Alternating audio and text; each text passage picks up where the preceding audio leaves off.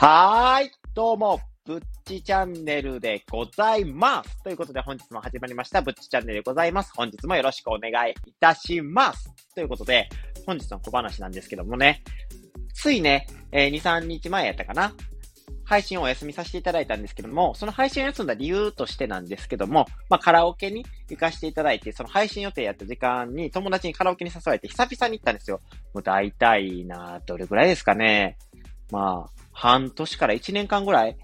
行ってなかったんで、久々のカラオケ行ったんですけども、まあ、楽しかったんですよ。だからまあ、そのお話をさせていただこうかなっていうふうに思いまして、カラオケについてね。で、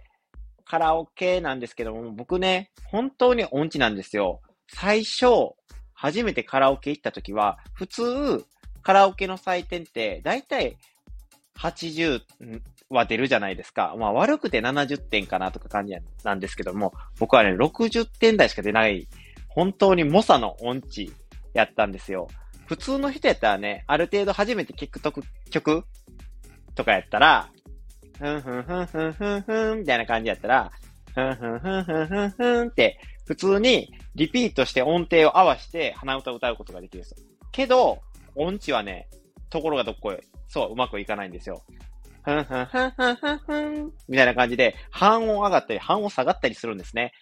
どうやってこんな音出すねみたいな感じで、まずは悩むわけですよ、音痴って。それをどうやって直していくかっていうことなんですけども、カラオケには精密採点っていうものがございまして、音程がずれてたら、なんか表示が赤になったりとか、音程の棒グラフみたいなのがあるんですよ。それに合わせて、僕らは必死に、この高さか、みたいな感じで音程を合わせていくわけですよ。音程、精密採点の音程に沿って。で、大体の曲の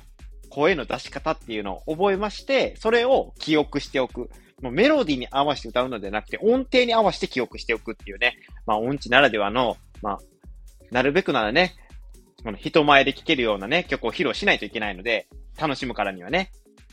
だから、まあそんな感じをして、まあ曲を覚えたりしてるんですけども、そんな僕でもね、お箱の曲があるっていうわけですよ。まあ18番ですよね。お箱って言ったら。皆さんはね、なんかお箱とかありますかね？もしね、あるよって方がいたらね、カラオケのお箱はこれ歌ってますとかね、あのコメントやレター送っていただけるとね、ありがたいかなっていうふうに思います。そして、話はね、僕の話に戻るんですけども、僕のお箱はね、小さな恋の歌、モンゴルの800の小さな恋の歌でございます。この歌はね、本当にいい曲なんですよ。どこでまずこの曲を知ったかっていうと、プロポーズ大作戦っていう、僕がもう小学生ぐらいの時ですかね、流れてた曲なんですよ。の時に流れてた曲。で、どういうね、プロポーズ大作戦がどういう物語なのかというと、ヤマピーが主人公なんですよ。で、ヒロイン役で長澤まさみがいてるんですよ。で、ずーっとそのヤマピーはヒロイン役の長澤まさみのことが好きやったんですよ。やけど、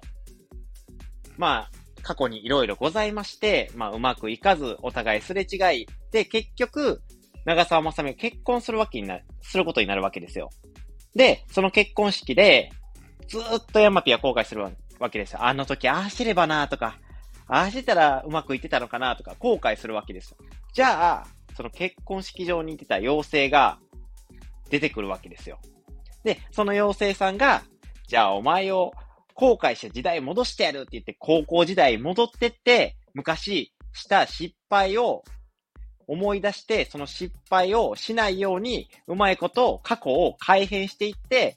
長澤まさみのヒロイン役の長澤まさみとくっつこうみたいなまあ物語なんですけども、その中で結構終盤の方ですかね、ドライブするシーンがあるんですよ。その大学生にな、タイムスリープ、リープした時にね。で、その中で流れてた曲が小さな恋の歌で、このいい感じの雰囲気の時に、ほーら、あなたにとって大事な人ほどすぐそばにいるの、みたいな感じにかかってくるわけです。で、モンゴル800の声が、まあね、この夜のドライブの雰囲気とマッチしてて、すごいええ曲やなって思って、ずっと歌えるようになりたいって思ってたわけですよ。やけど、この曲って聞いたらわかるんですけど、結構高いんですよ。男が歌うには。だから、もうずっと歌えないまんまで、もう音程外しまくってあるんですけども、やっと、まあ、3年、4年、コツコツカラオケ行くたびに歌ってたら、やっと歌えるレベルになってきたっていうところで、まあ、俺のお箱にしようかなっていうことで、今ね、お箱にさせていただいてるんですよ。だから曲の完成度自体は、まあね、数年レベルで磨き上げた曲なので、全然悪くないのかなっていうふうに思うんですけども、ところがどっこい、これお箱にはしてるんですけども、今時の子とか、結構知らない子が多いんじゃないかなと思ってドキドキしてるんですよ。ジェネレーションギャップを感じちゃうんじゃないかなって。っていうのも、僕ね、いとこの高校生がいてるんですよ。で、いとこの高校生がいてて、小さな恋の歌っていう曲を知ってるのかなって思ったら、知らんかったらすごいなんか寒いやつじゃないですか。だから、どうなんやろうなって、名曲って色あせやんもんやけど、知らんかったら知らんでな、盛り上がってもらえやんし、どうなんかなって。でも、同世代の人たちはみんな、この小さな恋の歌って曲は知ってくれてるので、盛り上がるからいいんですけど、そういうところがね、ちょっと不安やなっていうところでありますね。っていうことで、まあ、最終結論としては、もうカラオケは楽しい。もう声を出して歌うっていうのはね、すごいストレス発散になるんやなっていうふうに、まじまじとね、感じさせられた時間となりましたね。やっぱりカラオケ、皆さん、苦手な人もね、まずは一人カラオケ、ちょっと壁が高いかもしれないですが、行ってみてください。意外とね、全力で歌ってみると、ストレス発散になるので、騙されだと思ってね、一回行ってもらいたいなっていうふうに思います。もしね、友達とかがいるのであれば、なんかめっちゃ失礼な言い方になってるんですけども、多分いてるとは思うんですけど、もしね、行ってくれる友達とかがね、いてるのであればね、ぜひ一緒に行っていただきたらなっていうふうに思います。ということで、本題に入っていくんですけども、悪習慣を撃退する方法っていうことで、これがなんで急に出てきたんや、ツイッターの話から急に飛びすぎじゃねって思ったんですけども、これね、ある日ね、っていうか、ある日というか、昨日ぐらいですかね、ツイッターをね、普通に見てたんですよ。スワイプしてね。じゃあね、すごい面白い見出しのツイートがありまして、これがその本題にもなって悪習慣を撃退する方法っていうので、まあちょっと文章が書いていて、これを試してみてくださいって書いてるわけで、4枚の画像が載っておって、それを見てったらね、すごい面白いことが書いてあったので、ぜひね、これを皆さんと共有して、悪習慣を僕らの中にね、救う悪習慣と戦って撃退したいなっていうふうに思いましたんで、ぜひね、お話しさせていただけたらなっていうふうに思います。ということで、悪習慣を撃退する方法として、まあ結論、自分なりに考えた、僕がわかりやすく考えた結論としては、否定形で行動しないということですね。これね、まず意味がわからないかなというふうに思います。でも、一番これがしっくりくるかなと思うので、これについてね、説明していきますね。否定形で行動しないっていうことをね、念頭に置いていただいて、僕の話を聞いてもらえたらな、っていうふうに思います。まずね、えー、このことを話す前提として、脳はね、否定形の守れ、命令形を守れないんですよ。これどういうことかって言いますと、結論とちょっと似たようなこと言ってるんですけども、どういうことかっていうと、今からね、僕がちょっと指示してみるので、5秒間ね、僕の指示をね、守れるかちょっとやってみてほしいんですけども、今から指示出しますよ。えー、皆さん、ピンクの像を想像しないでください。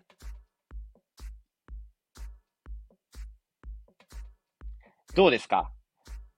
なんか、しないでくださいって言われると、もうピンクの像って変なワードを聞いたせいでめっちゃ想像してしまった人が結構多いじゃないでしょうか。僕もこれ見たとき、すぐ想像してしまったんですよ。しないでくださいって言われてるのに、なんかしてる、してもええんやぞみたいな感じで言われてるような気がして、ついついしてしまった感じですね。なんていうんですかね、あの、今はね、ちょっとあの、亡くなってしまったんですけども、ダチョウ倶楽部のね、押すなよ、押すなよみたいな、熱湯風呂で、こう入らんとこうと頑張ってるのに、押すなよ、押すなよって言われて、言われてるような、あの感じに近いかなっていうふうに思うんですけども、ということで、人って否定形では行動がね、できないということなんですよ。だからこそ、どうしたらいいのかっていうことなんですけども、悪習慣をやめたいときも、何々しないというね、否定形で動くと、悪習慣は撃退できないぞっていうことなんですね。例えばで言うと、ダイエットを頑張ろうとしてて、お菓子を食べるのを、食べないのを目標にしてるっていう人は、お菓子を食べないっていうことはできないんですよ。あとは禁煙しようとしてる人はタバコを吸わないとか、あとはちょっと最近寝不足やから夜更かししたらあかんなっていう人は夜更かしをしないみたいな感じで、その悪習慣を立つ目標を立ててしまうと逆にやってしまうきっかけになるっていうわけなんですね。脳はなぜなら否定形で行動できないから、さっきのピンクの像を想像しないでくださいと言われたのと一緒なんですよ。だから、人はイメージしたことで、イメージ、頭の中にあるイメージで、ついつい行動してしまう生き物なんですよ。否定形であっても。だからこそ、この悪習慣を断ち切るためには、独特のルール設定が大事になってくるよっていうことなんですね。じゃあ、どうすればいいのかっていうことなんですけども、悪習慣をやめるための3つのポイントがあります。それをね、お話できたらなというふうに思います。まず1つ目なんですけども、やることをめんどくさくする。2つ目が、別の習慣に置き換えてあげる。3つ目が、きっかけに対してアプローチをしてあげるっていうことなんですね。聞いただけだと、いまいち想像できないよって方がほとんどなのかなというふうに思うので、このね、3つのポイントについてね、詳しくね、ちょっとお話できたらなというふうに思います。まず1つ目、やるのをめんどくさくするっていうことで、まあ、例えば僕が悪習慣としてあげるものとしたら、YouTube を見すぎてしまうことなので、これに対してね、ちょっとお話できたらなっていうふうに思います。3つのポイントを交えてね。例えば、僕が YouTube をやめたいのであれば、やるのをめんどくさくする。YouTube を見るのをめんどくさくするっていうことなんですね。例えば、どうしたらいいかっていうと、YouTube を見た後には、ログアウトをするとか、家では YouTube をテレビで見るみたいな。これがどういうことかというと、YouTube って基本、その、アプリを消しても、ログインはしたまんまなんですよ。だから、その、ID とか、Google のアカウントの情報を入れなくても、またアプリを押せば、すぐに、また、なんていうんですか、自分の見た履歴とかの入っている自分のアカウントにすぐ飛ぶことができるんですよ。それをしてしまうと、すぐに YouTube が見れるわけじゃないですか、お手軽に。それを、ログアウトを一回挟んであげることによって、手順を増やしてあげるんですね。じゃあ、この手順を増やしてあげることによって、人って今までやってきたルーティンから何か手順が増えてしまうと、すごいめんどくさく感じる生き物なんですね。僕が考えたあれなんですけども。だからこそ、一手間を加えてあげるっていうようなイメージです。そのために、ログアウトして、ログインをもう一回してあげるような感じで、あの、一手間を加えてあげるということですね。これをすることで、やるのがすごいめんどくさくなる。YouTube を見るのがすごいめんどくさくなりますね。だからこそ、やるのがめんどくさくて、見ること自体が億劫になってしまう。ということは悪習慣を減らすきっかけになるっていうわけなんですね。あと、家で YouTube をテレビで見るっていうことなんですけども、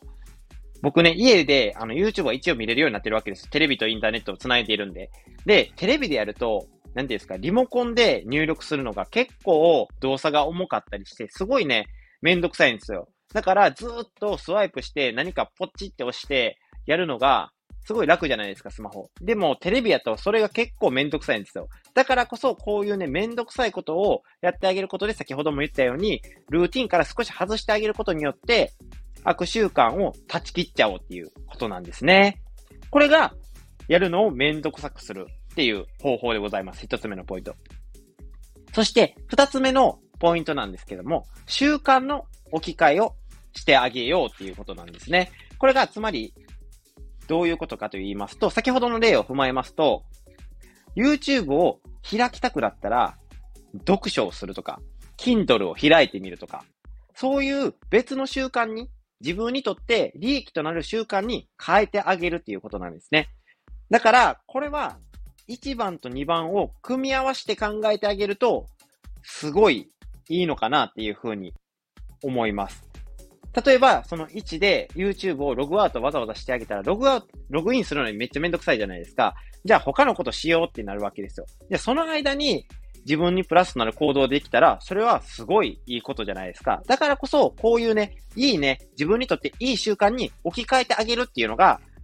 この二つ目のポイントになっていくわけですね。これをできることによって、自分にとってすごいいい循環となるいい習慣が生まれると思うので、これはね、ぜひともね、やってほしいなっていうふうに思いますね。そして、最後に3つ目なんですけども、きっかけにアプローチするということでですね。えー、これは、えー、先ほどの例で言っちゃうと、僕は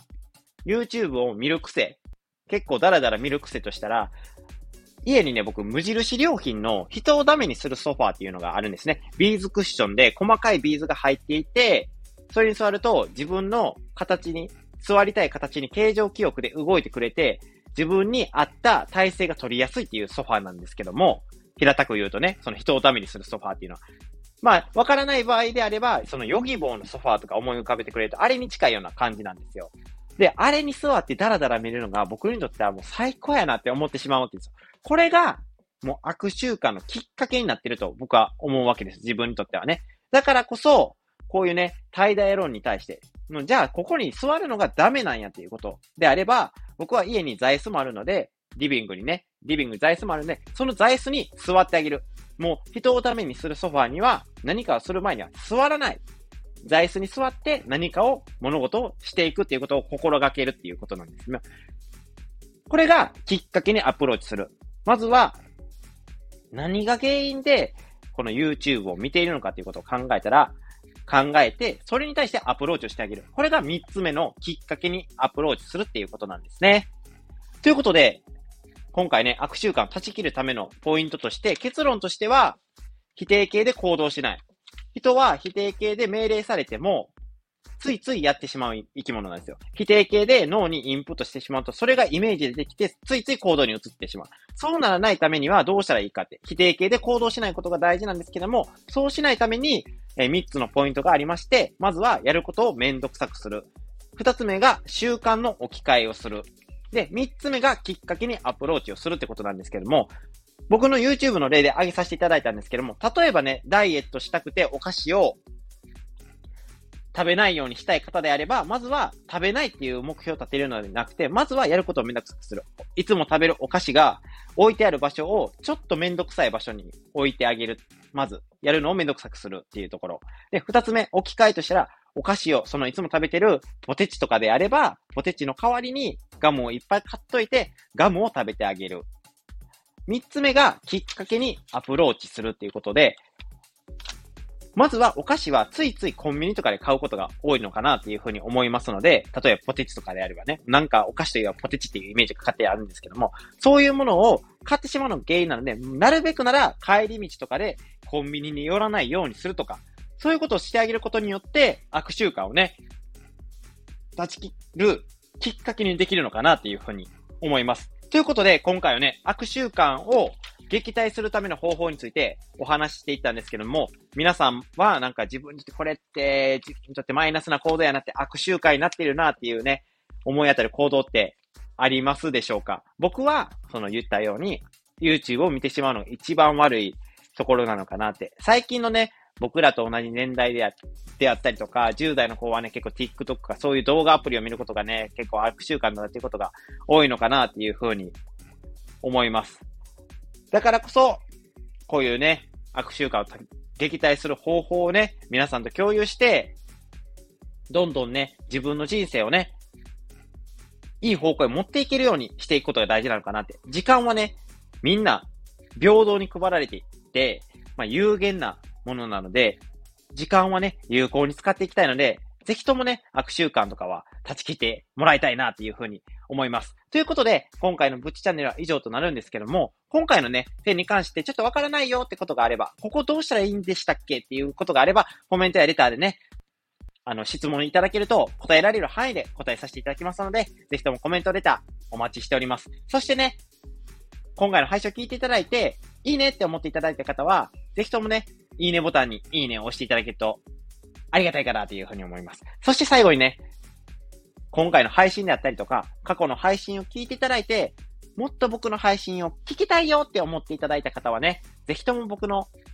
チャンネルをね、フォローしていただけると、私、ブッチ、非常に嬉しいでございます。ということで、本日のブッチチャンネルは以上となります。皆さん、